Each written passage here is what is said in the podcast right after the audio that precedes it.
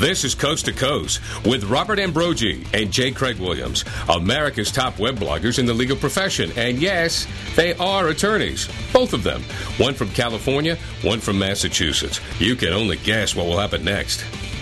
Coast to Coast is sponsored by Law.com, right here on the Legal Talk Network.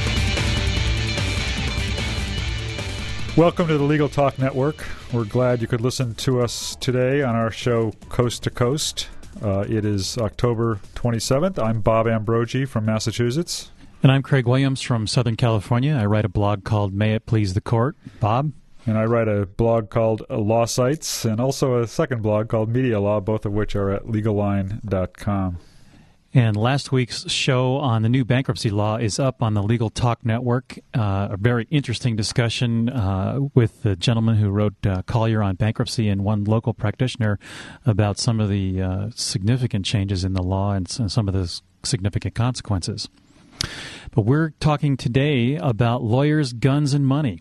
Uh, earlier this week, President Bush signed the Protection of Lawful Commerce in Arms Act passed by Congress which will shield gun makers from crime victim lawsuits. Uh, not only is it going to bar future lawsuits against gun manufacturers by victims of crime, it will require several pending suits to be dismissed. And as I understand it, the new law has and still is the subject of a lot of controversy on a number of levels, not just on the issue of gun control, but tort reform as well. Opponents of this shield law and gun control advocates think the new bill goes too far, taking away crime victims' rights to seek justice and uh, therefore not holding manufacturers responsible in situations such as the uh, Washington, D.C. sniper shootings in 2002. Well, Bob, I think supporters are saying the law is going to protect firearm makers and sellers from the financial disaster that massive damages would bring and contend it's really not the gun maker, but it's the criminal who needs to be the target. They hope that it's going to stabilize liability insurance rates, but before we talk it all out, I think we need to get to our guests. Well, let me introduce our first guest today is Joshua Horwitz. Uh, Joshua is executive director of the Educational Fund to Stop Gun Violence and the Coalition to Stop Gun Violence an organization at the forefront of the gun violence prevention movement. Mr. Horwitz has focused the organization's efforts on closing illegal firearms markets by eliminating unregulated transfers of firearms and pursuing litigation against the gun industry. He's a lawyer with a background in torts and civil rights who's recognized as an expert on firearm litigation and uh, in addition, he's developed a unique database of cases and court documents uh, that uh, assist uh, in efforts to reform the firearms industry. Josh is joining us from Washington, D.C. Welcome to the program, Joshua. Thanks for having me. I really appreciate it. And next, we'd like to introduce David Kopel. David is also a lawyer, and he's the research director of the Independence Institute, associate policy analyst at the Cato Institute, and editor in chief of the Journal on Firearms and Public Policy. He's also a contributing editor to several publications, including Liberty Magazine, Gun Week, and the Firearms and Outdoor Trade. David is the former Assistant Attorney General, State of Colorado, and is an expert on firearms policy, juvenile crime, drug policy, criminal sentencing, and environmental law, just so that he's broad on everything. The Independence Institute was founded, I believe, in 1985 as a nonpartisan, nonprofit public research organization. Thanks for joining us, David, from Colorado. Thank you for having me. And finally, we would like to welcome uh, a man who needs no introduction in the blogosphere, uh, Professor Eugene Volokh, who uh, writes the uh, uh, among the cast of characters who write the well-known Volokh, the Volokh Conspiracy. Professor Volokh teaches constitutional law, copyright, firearms regulation, and the law of government and religion at UCLA School of Law. He's nationally recognized expert on the First Amendment, cyberspace law, harassment law, and gun control. Uh, welcome to the show, Professor. Great Volokh. pleasure to be here. Thank you, David Kopel, I wonder if I could start with you and ask: uh, This law is is seen as a victory for the NRA, uh, which lobbied extensively uh, on its behalf. Uh, what can you tell us about uh, why this law was pursued and why it's important law? The, the reason why the, the federal government acted was we've had 34 states already enact laws similar to this um, at the state level but obviously there, there were 16 states that, that hadn't. And even though I, I think the proper approach for Congress in general is to be deferential uh, to, to states' rights issues, one of the reasons Congress was granted authority to regulate commerce among the several states, the interstate commerce power, is to deal with states that tried to put up barriers to interstate commerce or to exercise extraterritorial effects. What these lawsuits were was not mainly by people who had been injured by guns. You know, those suits have been going on for a long time, and if that's all that was involved, Congress never would have stepped in.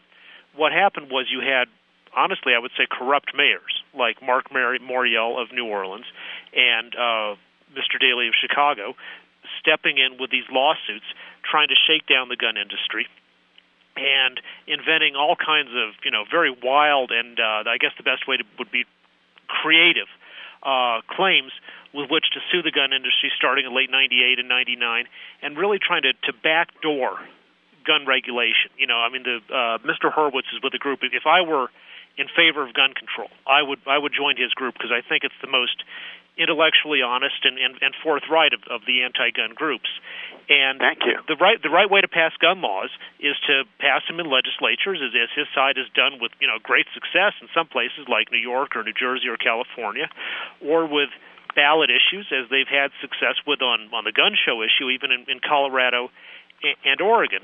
But what you shouldn't do is try to have what in effect they tried which not not his side, but his group, but other groups, to have a, a single judge in a single state try to create a national gun policy and impose laws which have been rejected in Congress and in state legislatures. And the other fact is that the gun business, even though you know there's a lot of restaurants that make money from or diners that make money from catering to hunters and all that, you could put the whole gun industry together, and you wouldn't have a Fortune 500 company. And so when you had this wave of dozens and dozens of suits, it was really a crippling effect on the on the industry. I mean, they, they spent over two hundred million dollars, more than their entire profits, uh, in a single year, defending themselves against these suits. And it wasn't that they were losing the lawsuits in court with jury verdicts or judges, but it, it's the it was a huge burden for an industry that's that's relatively small uh, to face, and that's why Congress stepped in, just as legislatures often step in when you have a particular business suffering from particular, particularly burdensome abuse of the tort litigation process. In Colorado, we have a law that protects the ski industry. Um, you know, that wouldn't be necessary in some other places, but there were some abusive lawsuits that were really destroying our ski business, and Congress did the same kind of thing with the gun industry as Colorado did for the ski industry. Joshua, you've just received uh, your organization has just received a, a nice compliment, uh, but I, from what I've read on, on your organization's website, you take a, a different view of this law. Could you tell us uh, what your perspective is on this? Yeah, well, you know, my my perspective is that um, there there are certainly a number of uh, cities who have filed suits, and and I think that the courts are well equipped to deal with them. Some of them have been dismissed, a few of them have survived, but uh, the uh, the law also singles out individuals, uh, and in many of those 34 states uh, that Mr. Kopel mentioned, individuals were not included. Um, so we have an instance now where individuals who have been wronged by the actions of sellers, dealers, or manufacturers can't have their day in court. Um, I represent um, a number of, of kids who were shot at the Jewish Community Center by a neo-Nazi um, who was armed, um, we believe, um, by with the, with sort of with the, the tacit assistance of of, of sellers, and we believe that um, you know in a situation where the sellers may have a role and, and, that, and they should be responsible for their own negligence. We don't. We're not trying to excuse the criminal action of the of this of this Nazi, but we're also we also at the same time want to look at the actions of the sellers and distributors and manufacturers in that chain, and we believe that our clients, if we can show that they were they that these these folks acted in a negligent way, should have their day in court. What I worry about is that I can see where where if the it was the sole action of the of the criminal actor that you don't have a, a, a cause of action. But we want to be able to examine the conduct of the sellers in this in the in these marketing channels, and some of these marketing channels may include things like. Um, you know, selling to people who you know will be making unregulated sales, um, multiple sales, um, there are you know and there are there we we think that the conduct of the of the sellers and distributors and manufacturers should not be exempt from the law and I think that trying to legislate for the whole country is very different than the Colorado ski industry. The Colorado ski industry says we have a local issue. That's one thing. But here, Congress is not just saying you shall not bring these in federal court. They're saying you shall not bring these in court. And we believe that our clients should have a, the opportunity to show that. Now, the Ninth Circuit has already said that our clients should be able to show that if they if they can show that, that they have a cause of action. The Supreme Court denied cert on that. We're back in the trial court. Um, and there's many other cases. I mean, the, for instance, the D.C. sniper case where Bullseye Shooter Sport um, actually settled the case with the plaintiffs here in D.C. And the, their negligence was that they couldn't keep account of their inventory. They allowed hundreds of guns to be stolen. And while while they may not be the sole cause of the sniper shooting or even the main cause under California law, uh, they should be held responsible for their actions, their contributions to the negligence. Now, um, that may not be the, the, the biggest part of the injury, but it seems uh, to turn tort law on its head to say we're going to exempt um, we're going to exempt these folks from being able to examine their own negligence.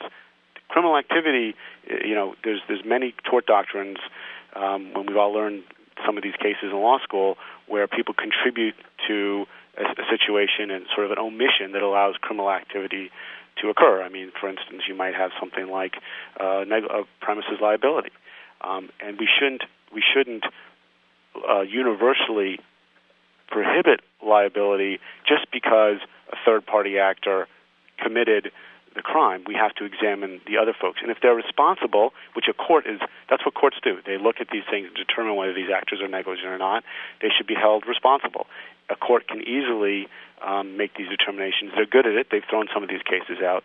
And David, I'm just going to I'm just going to disagree with you on one point about the $200 million. That's been bantered around a lot about the cost to the industry, but of course we haven't seen any real figures, and um, I, I, I don't think it's I don't think it's been that much. I know what I know what my side spent, and it's nothing like that. So um, well, I think we have your to be, side is on the gets plaintiffs' work from these companies that did the, the law firms that did the tobacco litigation, which essentially do the whole thing, you know, for free, expecting to make money by either the publicity they get or the recoveries. I mean, it's you're you don't have to your side isn't paying people per dollar you know per per hour on a you know uh, a basis like defense firms. Well, let, me, let me just bring. Your you're side's right, represented heavily by action. I just don't think that cities, which which have their lawyers who are you know municipal council who work you know essentially for free. Right. Let me bring Eugene Volokh marginal Volokh into the conversation at this point. I, I, I think we've lost Craig Williams. No, I'm or- back. Oh, you are back. Okay. Uh, Craig, do you uh, uh, want to pick up from here? Well, I, I was interested in what, and I, I apologize if the question's already been asked because I'd been out of the conversation for a little bit. But I was going to ask the uh, Professor Volokh what his thoughts were along the lines of tort reform. Uh, well, I think that this is a needed and valuable uh, form of tort reform because it's special protection that uh, uh, uh, is prompted by uh, special kinds of liability. These the lawsuits here uh, ask for some remarkable stuff. Uh, the lawsuits that are being preempted. Let's just give a little analogy. Let's say that. Uh, um, uh, I'm injured by somebody who turns out he's a college student who was drunk. Uh, and uh, I turn around and I sue not just the student, not even the bar, let's say, that sold him alcohol without carding him, uh, but violated state liquor law. These same kinds of lawsuits would still be allowed under this under uh, the, uh, the the federal bill we're talking about. But rather, I sue the alcohol manufacturer. And here's my theory: I sue Coors. My theory is that Coors has a marketing and distribution strategy that knowingly supplies to to um, uh, bars and to liquor stores that are near colleges. And that Coors knows that some unknown fraction uh, of the alcohol ends up being illegally bought. So far, factually speaking, I think that's quite accurate. Any alcohol manufacturer that's remotely uh, honest with itself has to realize that some of uh, uh, its alcohol is, ends up being uh, sold illegally uh, to uh, to underage buyers.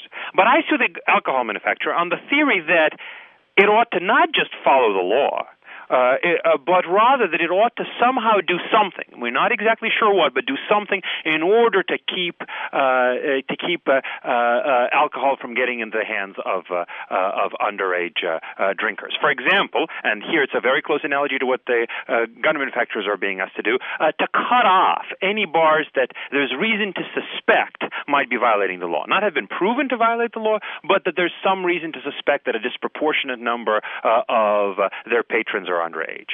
It seems to me that kind of lawsuit would be would be thrown out of court and should be thrown out of court out of hand because clearly the alcohol manufacturer is not liable for the crimes of alcohol drinkers and in a few situations the crimes uh, of bars that sell the alcohol. Yeah, this is exactly the same kind of theory that's being used uh, uh, against the gun manufacturers. The theory that the manufacturers uh, should be liable even if they've completely complied with all the many state and federal regulations uh, uh, that they have to comply with, but that because some of their products end up um, being used unlawfully. Well, should... uh, what's more, what's more, the way these uh, lawsuits often work, and the California lawsuit uh, against Glock is an excellent example, is one state ends up imposing its uh, law on conduct in other states. You see, what happened in the lawsuit against Glock is that Glock was sued in large part because it was uh, delivering supposedly too many guns to police departments in Washington state. Washington state has a relatively lax uh, uh, gun control regime compared to uh, California's regime. Uh, the Glock section was perfectly legal in Washington state. In fact, it was apparently much liked by the government, the police departments in Washington state. Glock thought, for very good reason, that what it was doing was perfectly proper, and yet then Ninth Circuit, purporting to apply California law, holds Glock liable for behavior that was perfectly legal and in fact governmentally authorized in the state of Washington. That's why it's necessary necessary to have a national solution, a congressional uh, solution to this problem, because otherwise what's happening is that uh, state courts, and in some situations federal courts, uh, uh sitting as arbiters of state law, are exporting these kinds of uh, novel and I think quite excessive uh, tort liability theories to other states, which are which are a lot more pro-gun. Well, is there precedent for exempting an industry from a, a form of liability lawsuit such as this there is not done? just pres- there there are there are dozens of such examples. So, for instance, uh, the ERISA, the Employee Retirement Income Security Act, uh, specifically preempts uh, uh, state laws that touch on the regulation of of employee benefits. And there's case after case of the Supreme Court reading that preemption provision very broadly, essentially making the regulation of employee benefits entirely a federal matter and free from both state both state legislation and state litigation. But not no, the preemptive effect here is a lot weaker. The preemptive effect here is only of state lawsuits, not of of, of, of uh, state legislative enactments. Uh, there are other examples. For example, uh, transportation, National Highway Transportation Safety Act has been read uh, uh, as preempting uh, lawsuits against car manufacturers based on the supposed failure to to um, design pro- cars to have um, airbags. But it still provides a judicial remedy. It, right. I mean, that's I mean, the thing. It moves it from one court to another. Right. I mean, no, uh, uh, so some some uh, some of these laws uh, uh, move it to, uh, to federal court, but also for applying federal law. ERISA, for example, does provide a remedy, but it provides a much narrower remedy than right. Well, I think the issue here, is and, and in fact, the very, same thing is true with regard to the to, to the for the firearm liability. Well, but Act. the Firearm the Liability is, Act allows certain kinds of remedies. it just cuts out others, which, as I said, are, are are quite rightly cut out. But in any event, this is an amply precedented matter that Congress sees particular problems in particular industries uh, and uh, uh, resolves those problems with industry specific Professor, legislation. Let, us hear from Josh. We've got a couple minutes before the break, and I want to let Josh get a word in right. on this well, before we go I, for the you break. know, I, I, I, I appreciate this discussion because it's at a very good level, and I, it's it's good a good opportunity to talk about these things in a in a in, in a way that I think is meaningful. So I, I want to thank everybody for that. Um, I think there's a couple of um, things that are, are are different in this example. One is I think as far as the preemption, it seems to me more like some of these medical malpractice caps that have been found unconstitutional in the states because they cut off completely uh, the remedies. There's absolutely no alternative remedy, like, for instance, where a vaccine court says you can't sue in federal court on vaccines, you have to go to a special court. There's, that's that's eliminated. The other thing is that my case, of course, has been going on for six years now, and under this law require immediate dismissal, which makes it very hard to see if we fall under any of the exceptions that are in the law. Well, the, the, third, the case won't be dismissed let me, let me, if you fall within the exceptions. The, third, the third thing um, would be that, of course, in your analogy, you said that the, um, you know, that the that, that the dealers of the liquor were, were would still be eligible for liability. That's not true in this case. It, it uh, extends to the uh, sellers and distributors. I want to bring in one. Uh, finally, I'm sorry, let me disagree with that. Actually, under this law, uh, the dealers of firearms would be liable for violation of state laws. Right, but of course, look, what about the underlying common law? And that's uh, the issue here. This is a we're talking two t- common law torts. One's negligence and one's nuisance. Those have been, you know, nuisance goes right to the heart of a state's police power, um, and those would be cut off. Well, so, look, we I'll bring back my analogy. If somebody sues a bar on the theory that the bar creates a nuisance, not because it fails to card people, it complies with that law. Yeah. Not because it serves people who are known to be drunk, it complies with that law. But because it doesn't act reasonably to try to to, to right. uh, do whatever else it can to try to minimize alcohol-related uh, crime and drunk driving, I think that kind of lawsuit would be dismissed right, and should be dismissed because uh, we know really what it is that bars are supposed to, to be doing. because here, for instance, we're not talking about some doing other things maybe. We're talking about some very specific conduct. But and conduct that is not mandated by state law. If a but, state but, really thinks that's but such we have all the time we have negligence that's not mandated by the state law. It's the residual basis of common law negligence torts. You know this as well as we do. We can you can sue based on without a statute. That's called negligence per se. I'm talking about common law negligence, and what this law does, it removes that. And I think the courts and and and it and quite are the rightly best, removes this unspecified, broad, and vague uh, set of possible liabilities that keep people from uh, selling perfectly lawful products. I don't think in ways I don't that think we're stopping anybody from selling any products. I think Josh, I don't think there's any finding whatsoever I, I think that the firearms industry has been harmed here a law school textbook, Gun Control and Gun Rights. You've done an excellent job of presenting the, the pro tort arguments. Eugene's got the, the anti tort arguments. But there, there's one thing that's missing from this discussion, and that, that both of you are making these very sincere arguments on, on tort law, and I agree. There's good, you know, in the abstract, there's good pro and con arguments on this. But the fact is, when these lawsuits were brought, you had Ed Rendell, the mayor of Philadelphia, who was one of the orchestrators of these, speak at the ABA on tape when he says, What we did on this is we got the financial forms for the gun business, we figured out how much money they've got, and we're deliberately filing suit in multiple jurisdictions simultaneously and filing them in a way to make it nearly impossible to consolidate them so that they can't afford to defend the lawsuits.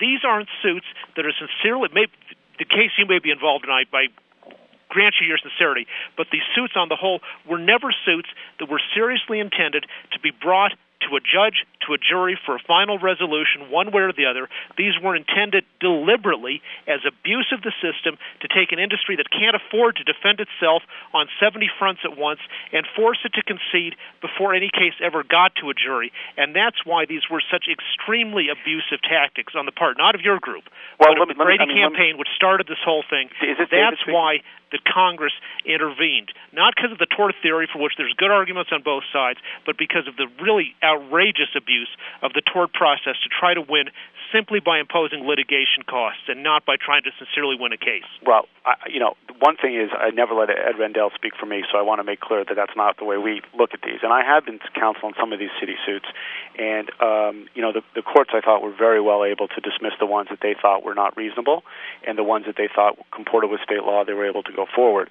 Um, but the trouble is that when you, a, a court allows a state court lawsuit to go forward based on actions in a different state, but we always then, what, then, what, then what's happening we, there always, is that one state is exporting its uh, regulatory regime to another state. That's the problem but, that we saw in the in the Ileto case, and also that's why even if 49 states end up ruling against liability, the one remaining state may end up imposing a very uh, a regulatory we, regime on but, the rest of the country. We always that's why you need federal action for torts that occur in other states. I mean, the manufacturing process could be perfectly non-negligent in Utah and negligent in California, but if you bring your product into California, you're going to be sued. Well, that, that is a, that's a problem me interrupt with the just a liability system generally, well, and that is a problem that calls for a federal solution, all right, which but fortunately the wise the federal government cases, provided here. Let me What's just uh, the wise thing interject for one cases? minute here that we need to we just need to take a, a quick break and then we'll come back to this conversation. Uh, so hold those thoughts.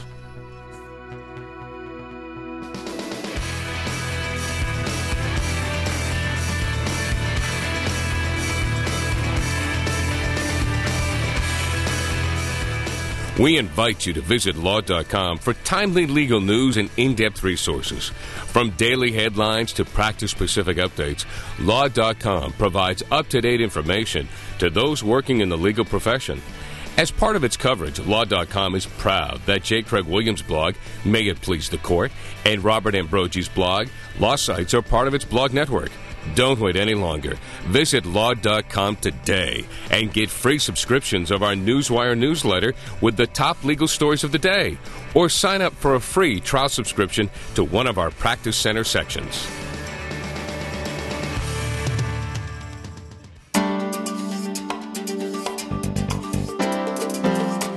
A video settlement documentary can be the most powerful and persuasive way to bring about a speedy settlement in your client's case.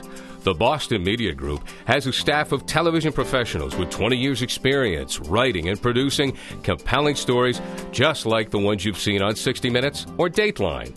We put a human face on the lawsuit with compelling interviews, dramatizations, and visual presentations of the fact. Think of it as a video opening argument that will compel the attorneys on the other side to settle. Call us for a consult at 800 317 5221. That's 800 317 5221. Or check out our website at bostonmediagroup.com. Well, welcome back to the Coast to Coast show on the Legal Talk Network. I'm Craig Williams, and with me is Bob Ambrogi. We have as our guests Joshua Horwitz, David Kopel, and Professor Eugene Volokh, and we're talking about the protection of the Lawful Commerce in Arms Act, called the Gun Shield Law, recently signed into law by President Bush. We want to wrap it up with our final thoughts from our guests, and I want to throw a question at Professor Volokh, actually two questions, to kind of take off on Josh's point about the preemption of common law tort law and the extension of this law as perhaps uh, the sec- as part of the Second Amendment. How do you think, Professor Volokh, the Second Amendment plays into this, and what's ultimately going to be a constitutional challenge to the preemption of state tort law? Uh, I think the Second Amendment secures an individual constitutional right, and 44 of the 50 states have state constitutional amendments that also secure uh, uh, a right to bear arms, uh, and the uh, almost all of them, I think, can, can only be read as securing individual rights. At the same time, it's not clear to me, I'm genuinely unsure about it, it's not clear to me that uh, those amendments necessarily preempt all or even most kinds of firearms uh, uh, litigation. It's conceivable uh, that, uh, that even under the right of bear, to bear arms, there would be considerable room for these kinds of lawsuits. Now, my main objection to the lawsuits is not uh, uh, that, that, uh, that they violate the uh, constitutional right to bear arms. Uh, it's that they impose uh, ill-defined and often extraterritorial obligations on gun manufacturers that are far broader than obligations that we impose on car manufacturers or alcohol manufacturers or, or, or what have you. Now, insofar as the um, as the propriety of this preemption, Congress has the power to regulate commerce, which includes the power to deregulate commerce, uh, and it has often uh, used it in order to preempt uh, contrary state tort law. So I don't think there's any any difficulty with that. And it's true that it this means that some people won't be able to get into court with their legal theories. That's the nature of a of a legislature abrogating certain kinds of common law claims. Uh, this is a novel kind of common law claim that uh, uh, plaintiffs have been trying to, to, to get recognized. A few state courts have recognized it. Now the legislatures, which they have the ultimate say on the shape of the tort liability system, say we think it's a mistake uh, uh, for uh, uh for these to be uh, recognized, and that's very much within the federal legislature's power. Well, this law not only pre- precludes future suits, but it actually uh, shuts down, I guess, about a half a dozen or so suits that are now yeah. pending in the courts, as I understand yeah, but, it. But, well, whenever so the the basis for any suit that is pending is some substantive rule of law. substantive rule of law can be foreclosed by by a, uh, uh, a legislature. I believe I'm not an expert on this particular corner of uh, of federal due process law, but I believe that it, that uh, legislature is not allowed to go back and reopen an already final judgment. Uh, but if there's a case that's pending in court and the underlying substantive theory behind that case uh, uh, is uh, legislatively rejected, uh, whether that theory is alienation of affections or other such torts that have been statutorily um, repealed, or this kind of novel manufacturer liability theory, then indeed those cases are thrown out of court. That's the standard way in which the legislative process with regard to tort liability works. But Joshua, what's the next step for the opponents of this law?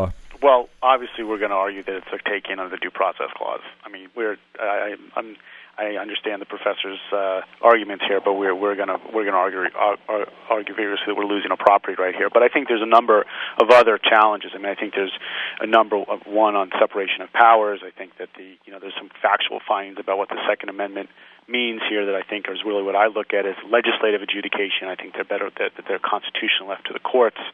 Um, I would disagree also on the Commerce Clause. There's actually no findings under this about the Commerce Clause. There's some cursory language, but there's actually no indication that the that commerce has been affected in any way because of this law. So gonna, we're obviously going to look at that.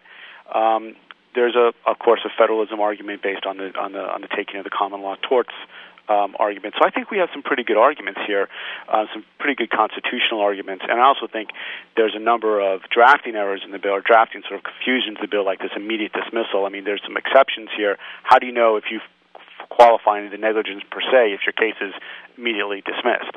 The other thing is, of course, in my case, we have some foreign defendants who, under this law, this, this provides only for you know, people with federal firearms licenses. Our, some of our defendants don't have federal firearms licenses, and they've vigorously protest, protested jurisdiction because they don't. So I don't think this law affects those uh, people at all. So I think that we, between our constitutional arguments and I think some of the, just you know, some of the, I think that the drafting in this law that was very ambiguous, and finally the legislative history, which shows that that, that senators were very confused about this means, and time after time, senators went up to the floor and said, and, and House members said, "Oh, this won't affect private lawsuits. This won't affect that type of lawsuit." So I think that we're going to have some pretty strong arguments. You know, whether we get to make them in the trial court or the Court of Appeals will be yet to see be seen. But I would anticipate that this will eventually get to the Supreme Court. David, how do you feel this plays out on a public policy, social perspective? In, in, in the practical terms of the gun issue, the majority of, of this country is has the position that might be called pro-gun, pro-control, in that they think it's perfectly fine for you to have a gun in your house and, and to shoot a burglar if he comes in. And at the same time, they also think, well, you know, if you you need to you get your background checked when you go to buy a gun in a gun store, you know, the same way you have an instant check on on your credit card. Well, what's the harm in that? And that's that's the consensus position. Although I realize there are, you know, powerful ideological arguments on either side against that. And and one of the reasons that this, did get passed in 34 states and got passed by a huge bipartisan majority in, in both houses of Congress is because the public sees this as an abuse of the tort system. That when you have somebody's injured with a gun, you know, you, you sue the, the you sue the store, you sue the manufacturer. You know, yes, you can find examples where a, a, a store you know sold a gun to somebody who was drunk, which obviously they shouldn't is illegal in most states. But but to take the you know the the Washington D.C. sniper case, and you sue the the manufacturer of the rifle in Maine, you know that was eventually stolen from a gun store in Washington State and then used in gun crimes in Virginia and Washington D.C. I think that strikes a lot of people as as unfair and, and an abuse of the process. And, and Josh's argument that this is a violation of separation of uh, pow- violates the principle of separation of powers um, I, I, is has commendable chutzpah to it because what this this is is really an attempt to use the judiciary to create various gun laws for which there are pro and con arguments, but gun laws which have been rejected by Congress and by the vast majority of American states, and to try to, to backdoor the legislatures and, and impose them judicially. Well, I saw a quote the other day from Wayne LaPierre, the uh, NRA executive vice president, that uh, lawmakers have learned that it's bad politics to be on the wrong side of the Second Amendment. Uh, does this mean, uh, with this victory, does the NRA uh, have a, what's next on his legislative agenda? Uh, the D.C. handgun ban, which Congress has plenary authority over Washington, D.C and in our nation's own capital, you not only you can't buy a handgun, you can't even have a shotgun or a rifle licensed and registered in your own home in a condition where you can use it for protection. You've got to have it disassembled. So f- fixing the extreme end of the DC handgun law, which and gun laws, which essentially prohibit defensive gun ownership, I think is probably the, uh, yeah. the next thing you'll uh, see legislated. Uh, let me mention something related to that. Uh, um, uh, some gun control groups say, "Look, we're not in favor of gun bans. We're not." No, they sometimes say, "Nobody is trying to take away your guns. We just want modest gun controls." Uh, and what I would like to invite them, those groups, to do is to sign on to the call for the repeal of the DC gun ban. It really is a gun ban. It does ban all handguns except a few that have been grandfathered in. It does bar people from keeping rifles and shotguns ready to be used for self-defense. Uh, in our nation's capital, we do have a situation where the law is taking away people's ability to use their guns. Uh, so either it seems to me gun control groups ought to uh, uh, ought to acknowledge that this is going too far and it isn't just gun control with gun prohibition, or I think we have to recognize that the gun control groups are endorsing prohibition and not just calling for kind of modest, uh, uh, moderate steps. I can't respond to that. Just one last thing there. I mean, I think what we're endorsing here is the self-determination of people in D.C. to make their own laws, like any other state legislature. And of course, I understand the congressional power here, but we've had this ban on the on the books for over 20 over you know now 30 years, and the people of District Columbia want it. But pro gun control groups that are headquartered in Washington are certainly quite happy to go into other states and try to lobby for uh, the enactment of broader gun controls. When you passed uh, the Brady Bill and the assault weapons law, you, nationally, those groups took away the self determination exactly. of the majority of states, including Colorado, which had voted against laws. I, I think it's only fair, uh, being uh, outnumbered two to one, that we give Joshua the final word here, and then we're going to uh, wrap up. Well, I would just say that all the public safety and law enforcement officials in the District of Columbia, like the law, want to keep it keep it the way it is, which allows what does allow limited gun ownership, um, but gun ownership nonetheless. And I think that for the public safety, of the people of of DC and for their own self determination, I think it's an important precedent. Well, thank you very much to uh, our guests, Joshua Horwitz, David Kopel, and Eugene Volokh, for joining us today. Thanks a lot for your time. Thank you. Thank, thank you, you for having us. And Craig, uh, uh, we uh, saw Harriet Miers uh, step down today. That seems to be the buzz on the blogosphere. Any thoughts yeah, I, on that? I wanted to check Bob to see if we still have Professor Volokh on the line. We do, I think. Um, because Harriet Miers' nomin- or withdrawal of, of her nomination is something I wanted to toss at Professor Volokh since he he kind of serves a dual purpose on this one. We, we don't have him, I guess, Craig. Oh, he disappeared. Well, I was interested to find out who was on his short list for the next nomination. So, Bob, I'll toss that question to you. Well, I don't know. I, am not sure. I, I, I was actually surprised. Uh, maybe one of the few people who was surprised that, that Miers withdrew. I, I guess uh, the president found himself between a rock and a hard place with this nominee. Uh, and uh, I'm not sure. I, you think the next nominee is going to be more conservative to satisfy the people that apparently uh, forced her withdrawal? Well, I think that's it, and I wonder whether he's going to turn now to somebody who's on the bench. Uh, that seemed to be, uh, you know, the, the lack of a, a, track record was obviously an issue. Yeah, the uh, Los Angeles uh, Daily Journal today uh, came uh, in a in a column on the in the front on the front page called her a bar weenie, and it seems to me that the call is out for someone with some judicial experience and perhaps someone a little bit more conservative.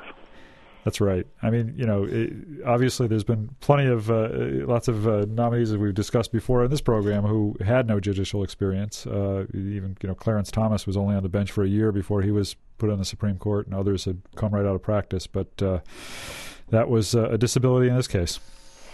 Really was, and so I think that uh, perhaps after we get the next nomination, it'll be something that we have on a future show. But I think at this point, uh, we're going to call it a wrap. And uh, I think the guests we had today were pretty phenomenal in this discussion. It was a great program, and uh, look forward to hearing it. And look forward to talking to you next week, Craig. Great, thanks, Bob.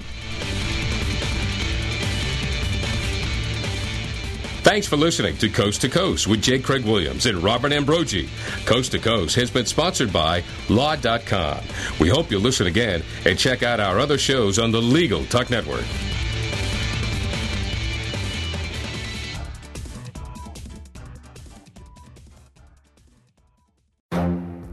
The Lunch Hour Legal Marketing Podcast, your resource for the tips and tactical advice you need to grow your business. Plus, keep up with the news and commentary you crave to stay one step ahead. It's hosted by me, Gyi Tsakalakis. And me, Conrad Saam.